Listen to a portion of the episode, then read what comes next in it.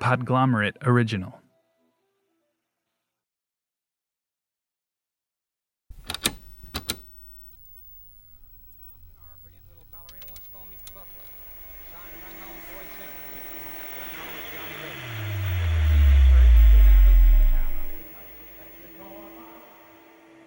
In 1947, there were 6,000 TV sets.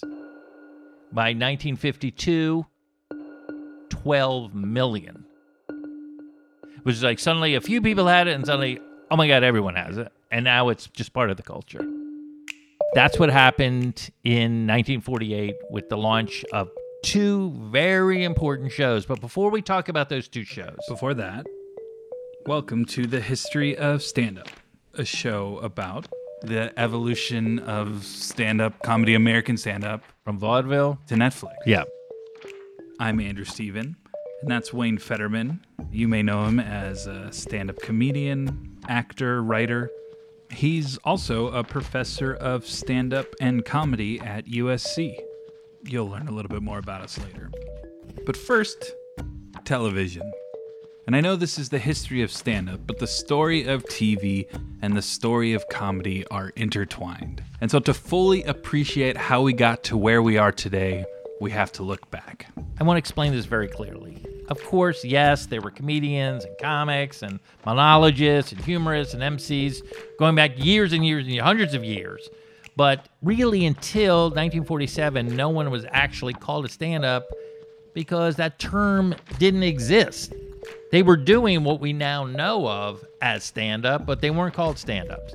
And the term first showed up in like trade publications like Variety and Billboard.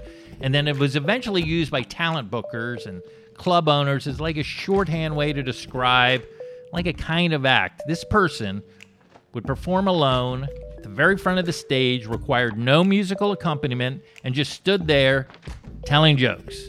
Back in the vaudeville days, they had these monologists and they called it performing in one. But because uh, the stand up term was coined in late 1940s, I think that might be a good place to start.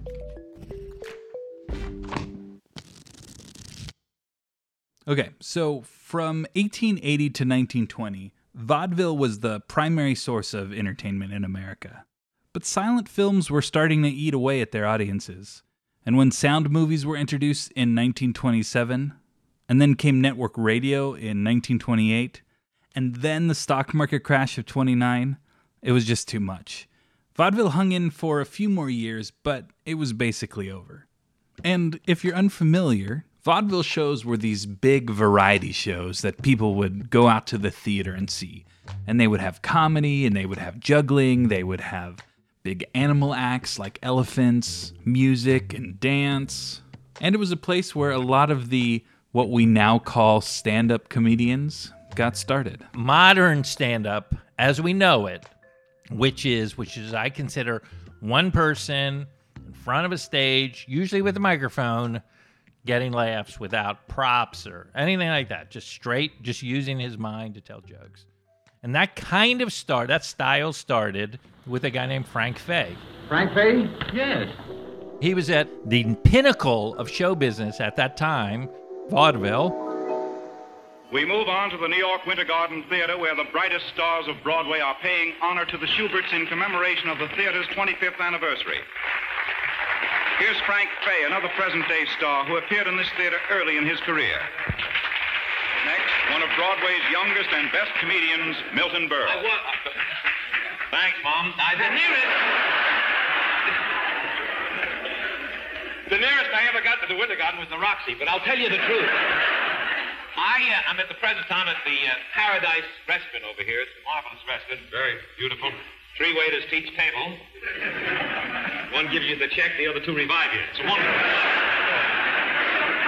But uh, I feel marvelous. Look, I was just standing outside the Waldorf Astoria. That's where I live, outside the Waldorf Astoria. And they, Vaudeville started in the late 1800s, but really picked up in the early 1900s. But the pinnacle, the place that really would stamp you as like you were top of the mountain, was this theater in New York called the Palace. And it's still there. It's still there.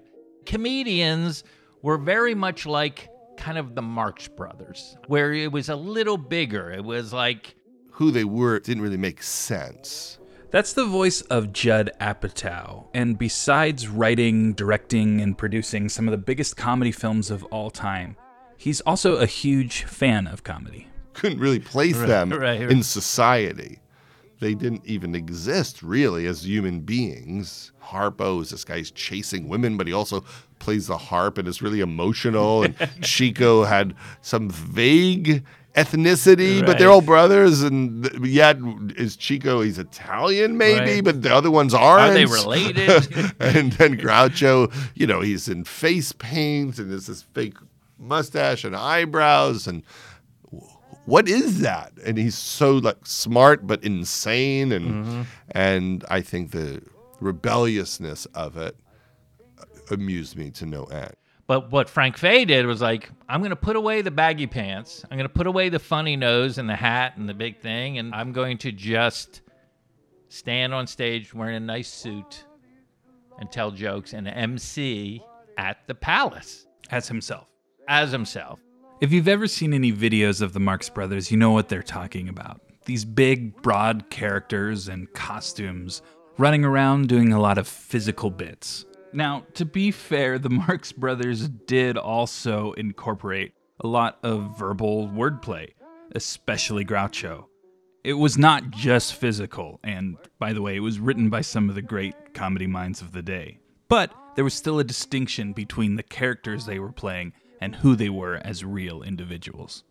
Whereas Frank Fay was himself. And to give you an idea of that, this this song that you're listening to underneath me talking right now is Frank Fay earnestly singing a love song.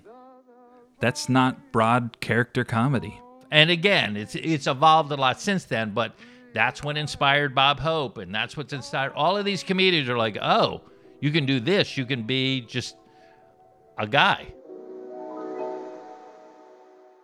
This may sound simple, but honestly, it just wasn't done in comedy before this. And it started a trend that continues to today.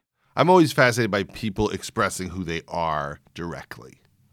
That that's And you feel like that's the secret of great stand up? I think so. It's just you know, for the most part it's just a one-on-one uh, expression of how you see the world. And I think as a kid, I didn't understand how the world worked, and I liked that they were people who decoded it for me and said, "This is what's funny about it. This is what's sad about it. This is what's bullshit about it." And I leaned on those voices, and I I think about it, and I, I liked when people opened up to me. I liked the vulnerability of, you know, this is my story. You, you, you know, I used to work with people like Tim Allen and Ritch Shydner, and you know they, they were just telling you, you know, about their their lives, and they were tearing down the house, which I also so enjoyed. I, I couldn't believe how how much they could kill. So that happened in the 1800s. And even before then, there were people that were hired to be funny at a wedding or something like that. So when we talk about modern stand up, I like to point to Frank Fay because that was, he was making money doing it. He was known as this guy and he influenced Bob Hope. Yeah, so pre 1940s, Frank Fay was the closest thing to sort of the modern stand up we see today. He wasn't the closest thing, but he was the one that invented the style that created the modern Ladies stand up. The star of our show, Bob Hope. Thank you very much. Thank you. Bob Hope became way more successful than Frank Fay. Hometown, Cleveland. Cleveland is all decorated for the sesquicentennial. Nice way of cleaning your teeth. yes, sir. There are signs everywhere saying 150 years old, and I'm still trying to catch the guy who put them all under my picture. We had a wonderful plane trip in here on the Constellation, the Constellation that's Buck Rogers' dream come true. We came across in the stratosphere. In fact, we were so high, W.C. Fields flew escort for us all the way to Kansas City. What a trip. Over the Rockies, the stewardess served lunch. I said, why peppermint sticks for lunch? He said, that's celery. Your nose is bleeding. There was a number of people who picked up on it, and soon Milton Berle and all of these guys were doing it, and that, and then there was different offshoots of this guy on stage, and then eventually women. But I love this old town of Cleveland. Somehow, even the wind off the lake doesn't seem as cold as it used to be. Of course, I've got underwear now. I've got a brother here in the wholesale meat business. He had trouble with shortages, but he's getting plenty of meat now. The Cleveland Indians are selling him all their old ball players.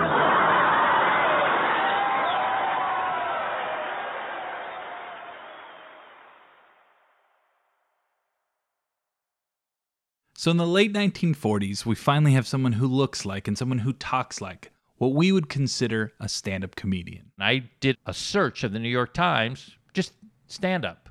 Literally put in the term stand up with the dash, without the dash. Let's One see. word. Yeah, one word, the three ways you can do it. And before the late 40s, there's no mention of stand up when talking about comedy. Whether we're talking about Milton Berle or Bob Hope or Burns and I, no, there just doesn't exist. But then in the late Surprisingly, a lot of sit down comedians. exactly. There's lounging comedians. There was a few that would just uh, bicycle. You know, the bedridden. Yes, the bedridden comedian, of course. So they, they but there was no stand up at that time, and we're still trying to figure out how the word stand up came into the lexicon. And Kliph Nesteroff, who wrote this incredible book called The Comedians, I'm holding it right now. He interviewed a guy who claims that it was from the mafia. Yeah, it's not uh, my story per se. It is in my book. I've talked to this, talked about this with Wayne before. That uh, I quote somebody in the book who's telling this story because I cannot um, really, in good conscience, say that it's true. But it's an excellent theory. This elderly comedian named Dick Curtis gave me his take on the origin of the phrase stand-up comedy, and and he appeared on an episode of the Dick Van Dyke Show. He was a journeyman comedian, a good comedian, a working class comic who never really broke into the big time. He told me that the origin of the phrase stand-up comedy came from the mafia or the mob and mob control because they not only controlled nightclubs, they also controlled the fight racket, boxing. Boxers were notoriously corrupted by mob influences, controlled by mob influences, and a boxer that stood up there and could take punishment, a boxer that the mob controlled, a boxer that didn't fall down as soon as he was being hit was considered a stand-up fighter. And a associate of the mafia who could be trusted, who wouldn't squeal, who wouldn't talk too much, who wouldn't rat people out, he was considered a stand-up guy.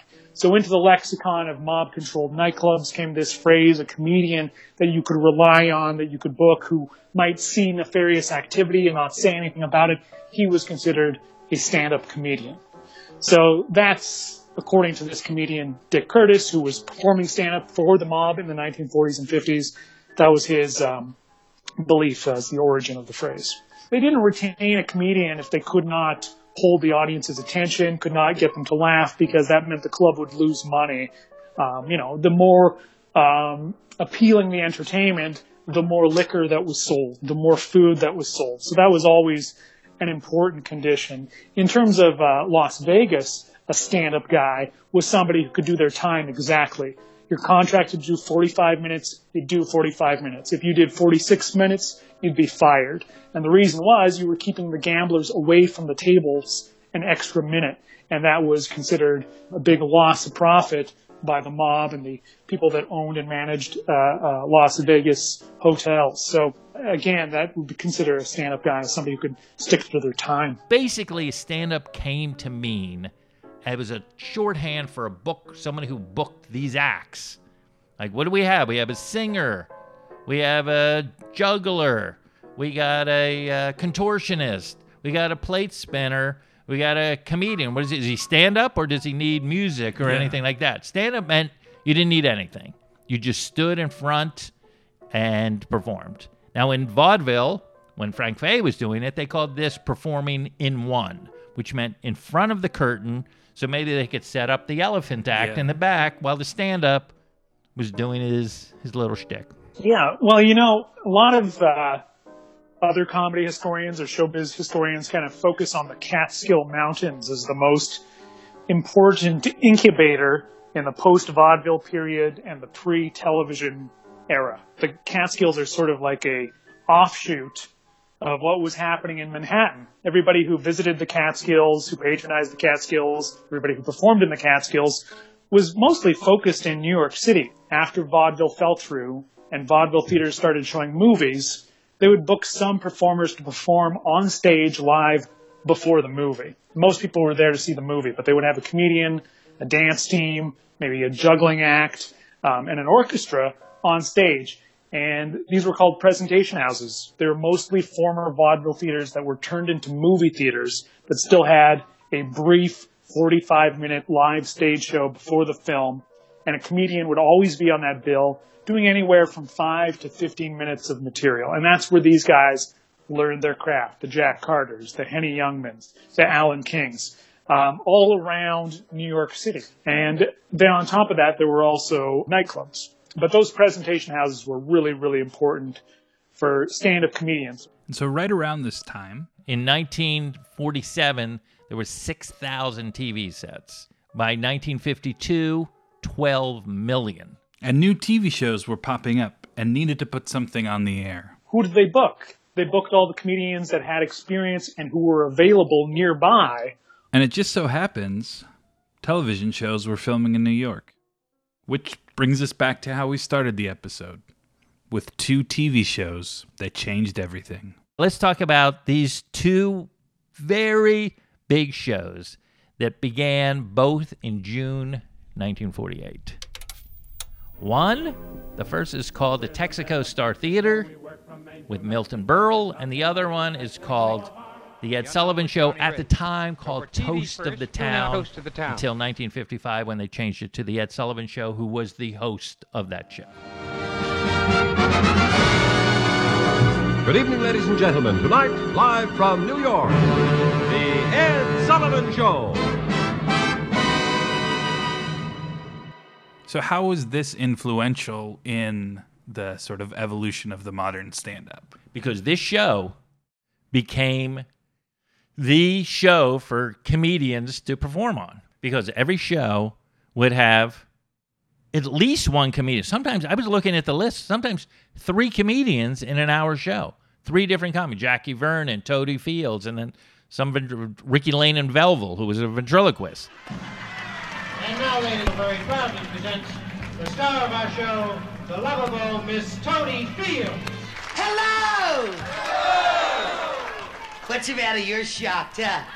You didn't think I'd be this adorable in person, right? See, they needed something precious, and this is it. Did you hear him say, the star of the show? I get goosebumps. I stand backstage every night, and I wait, and he said, here she is, the star of the show. You want to know, whoever dreamt I'd ever see my name on a sign with Humperdinck or Pumpernick? And to think I changed my name from Sophie Feldman yet. But Light, why you're laughing? I want you to know something. Only two years ago, I rode by this hotel every day in a taxi cab. And I returned to the passengers in the back. And I'd say, someday, someday. But you know, I started here in Las Vegas. I don't know if you realize that. Right across the street at the Stardust Hotel. I was in the Lido show. Did you know that? Yes, I was in the line. I was the last four girls from the end. But why did Ed Sullivan put these stand ups on? He, I think he really liked it, and also I think it was easy to book. And then in between that, remember we talked about vaudeville Yeah. earlier.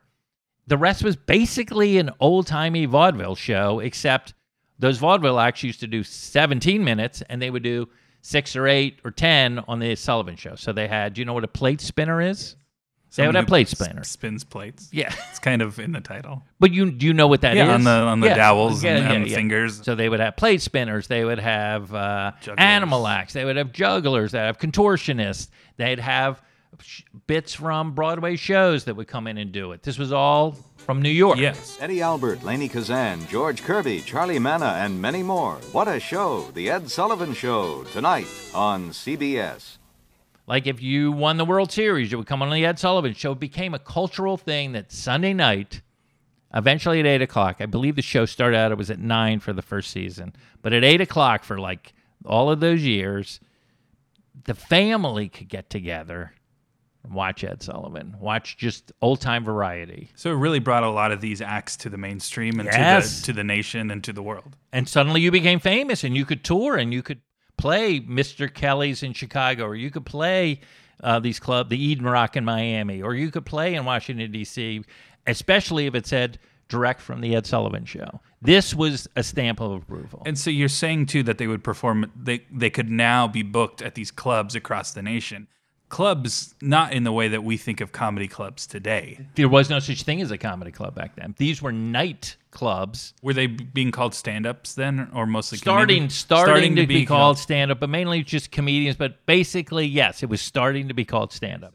In in like if you read it in like a review in Billboard magazine or in Variety or the Hollywood might refer to somebody Jack Carter as a stand up. or maybe in uh, promotional materials. Ma- I don't know. I think it was still basically an industry Okay. insider term until the 60s. Okay. And so, and when they would perform at these nightclubs, it would maybe between musical acts, Yes, or yeah. you know, would uh, before a mus- you know, before Or whatever. could just a co-headline, or like a co-headlining, Co-headlining. situation. Or so sometimes they would be the the quote main attraction. you might be the, like like there was an act called Jimmy Durante. And now, here he is, the one and only Jimmy Durante, in person. He played piano. He was a funny guy. He had a big nose. He was in movies. So he would headline a lot of these things, and then he would always have a music act with him as opposed to a comedy act. That's just the way they booked back then. Again, all based based on this vaudeville uh, paradigm, where you would just have people, you know, vari- they thought variety. the variety was the way to do it. And then obviously uh, Vegas opens up in the, in the early 50s. So now you have another venue where you could go perform. And then if you got extremely successful, you could maybe even parlay it into becoming an actor in movies or sitcoms, which is what a lot of comedians did. Danny Thomas as Danny Williams. Jean Hagen as Margaret Williams, with Sherry Jackson and Rusty Hamer as their children in Make Room for Daddy.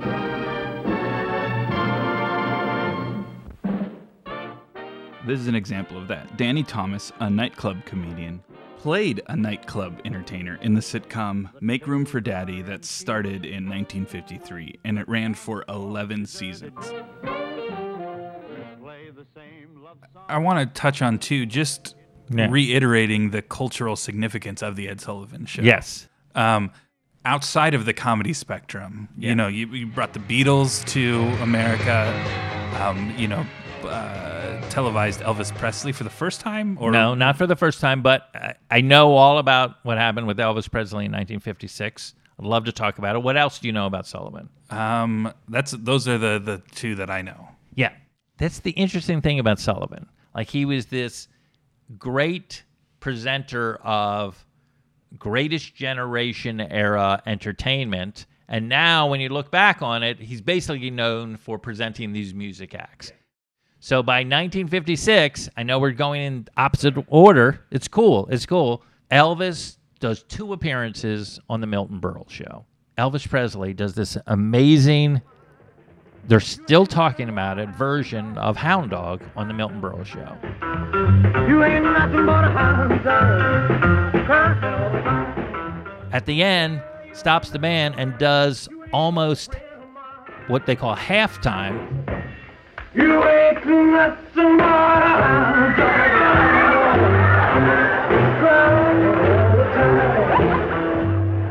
Very slow, dancing.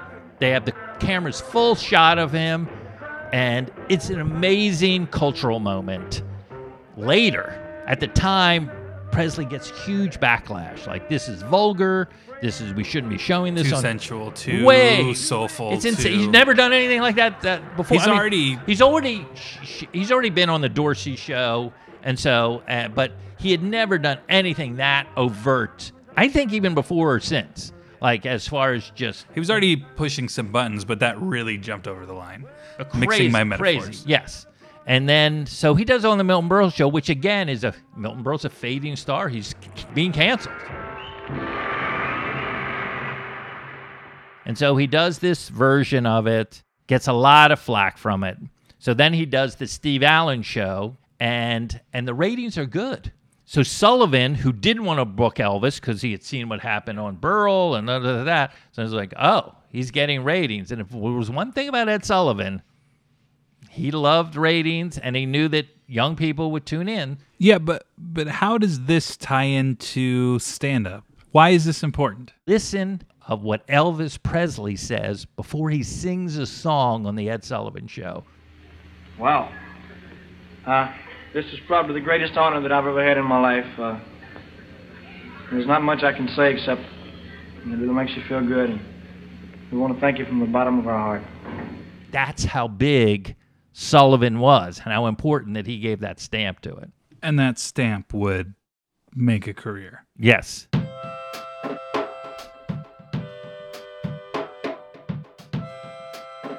Sullivan and his show is now probably best remembered for presenting these rock and music acts like Elvis Presley and the Beatles. But almost every broadcast featured at least one stand up comedy team, impressionist, or ventriloquist. The Sullivan Show showcased comedians of the day like Jack Carter, Phyllis Diller, Myron Cohen, Jackie Mason, Red Buttons, Henny Youngman, and Alan King. And it also looked back to vaudeville and radio era performers like Jack Benny, Bob Hope, Ed Wynn, Red Skelton, George Burns, Lou Holtz, and Frank Fay. And towards the end of the series, Ed Sullivan showcased newer comedians like Bill Cosby, Joan Rivers, Woody Allen, George Carlin, Robert Klein, and Richard Pryor. Would you say that the evolution of stand up and the evolution of television or American television and American stand up were are so intertwined like they both need like needed each other for the, them to Yes, I do think so because in a way when you were doing stand up before television and again I I'm ignoring radio at this point because there were some unbelievable radio comedians and I'm a nut for that era. I've got they were really basically situational with the exception of Bob Hope, who did a monologue, who kind of invented the opening monologue uh, to start your show. He would do the, just a bunch of jokes that he had his writers do, and that continues. They do it today. Thank you very much. Thank you. Good evening. Thank you. That's very nice of you. That's very nice of you. Thank you. Thank you. Please. Thank you so much, everyone. Uh... So that all started in radio. So I don't want to short shrift shift. I don't want to change short change radio at all. But I do believe that television was very instrumental in creating this comedy boom that happened in the 80s, that happened in the 60s with the records, that's now happening now, this reboom. And the opposite sounds true too. That Yeah. that com- that television needed comedians in order for that medium to evolve. television was incredible for stand up because with it's just one shot basically. Most of it's just they bare, usually don't even cut away. They just hold the camera on the guy and he does his act. Is in a way, even though you're performing in front of a group, when television you're performing for one person through that television camera into their living into room. their living room. And like music, like pop culture, like Elvis, etc., if it wasn't for Milton Berle and Ed Sullivan, if it wasn't for television, stand up would be completely different. It translated as well as anything ever on television. I think that's that's something that's unique to stand up is that even if you're in a theater, you're talking often about personal experiences or experiences that are personal enough and so people can relate to them. It's why I think comedy and podcasting have has such the boom that we're in right now. No question. Because you it's in your head, it's in your ear, it's you listen to it as you're falling asleep in your most intimate moments. Um, you know that that is something that is unique to the art of stand up is this intimacy. No, and I agree with you about the podcasting. I feel like it took took that one-on-one experience even to a different level, especially because you can drone on and on and not have to worry about commercial breaks or. Do we have a sponsor now? Do we have to break away?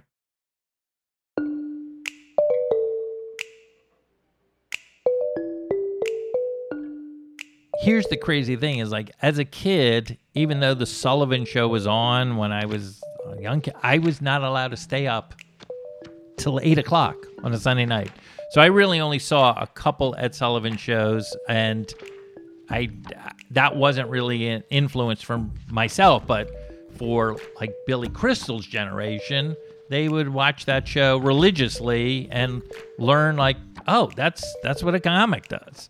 When I was starting to do comedy, and even before, I was always fascinated, especially by what Milton Berle did and what these comics on the Ed Sullivan Show were doing uh, at the time and how it changed. So anyway, that's why I was fascinated by the show. So you sort of mention it there, and I guess if people are going to be listening to us for the next few weeks, they'd like to know a little bit more about us. So, you're Wayne Federman. Yes. And what are your credentials?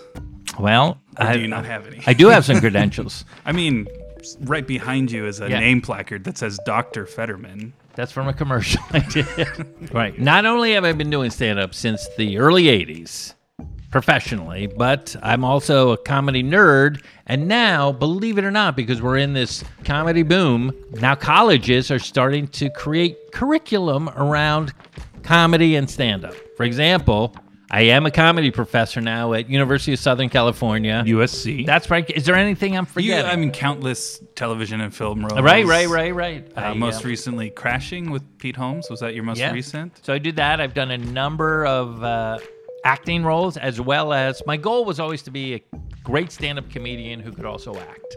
Like that was kind of my two-tracked. So you've hit it out of the park. Well, I don't. Thank you. You've you've accomplished all your goals.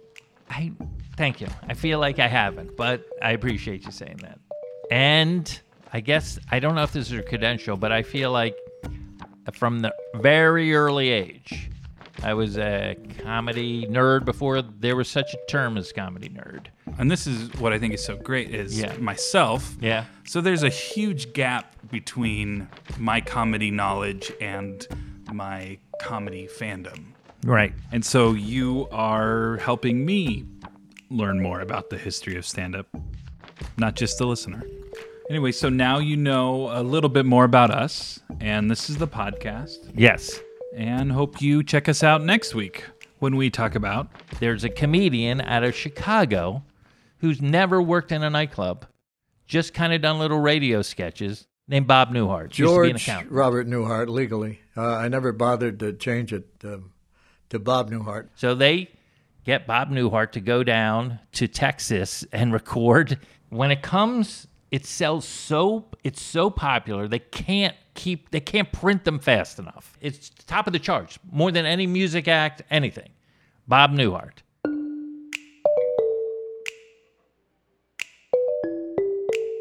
The History of Stand Up is hosted, written, and produced by Wayne Federman and me, Andrew Steven.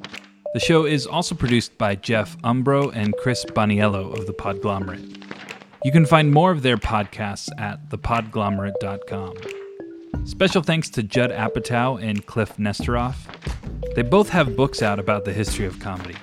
So be sure to check out Sick in the Head by Judd Apatow and The Comedians by Kliph Nesteroff. Some of the music in this episode is by Breakmaster Cylinder.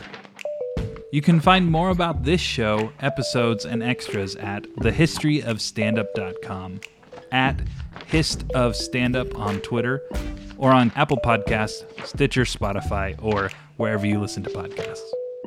If you enjoyed this show, please tell a friend and leave a review. We'd really appreciate it. Thanks so much for listening.